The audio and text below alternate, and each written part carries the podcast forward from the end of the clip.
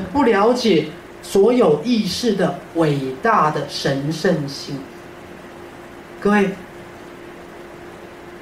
所以我们也不了解那个伟大的真理。各位再讲一遍，人类，啊，除了食物的用途之外，人类没有资格伤害任何其他的物种。听到哈？除了食物的用途之外，人类没有任何的资格伤害其他的物种，跟剥夺他们的栖息地。不是因为我们要保护他们，是他们就是谁？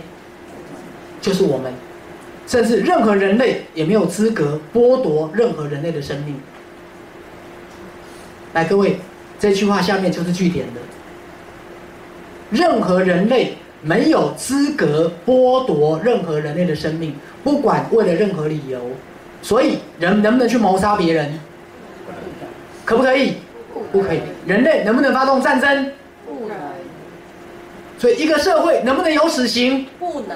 大声说。不能。不能，听懂了吗？不能，就是两个字，不能，没有任何理由。听懂了没有？因为人类没有任何资格剥夺任何人类的生命，所以谋杀可不可以？不可以。杀人可不可以？不可以。战争可不可以？不可以。死刑可不可以？不可以。一样不可以，听懂了吗？因为生命是神圣的，没有任何理由，听懂了哈？没有任何人可以剥夺任何人的生命，包含谋杀，包含死刑，包含战争，明白了吗？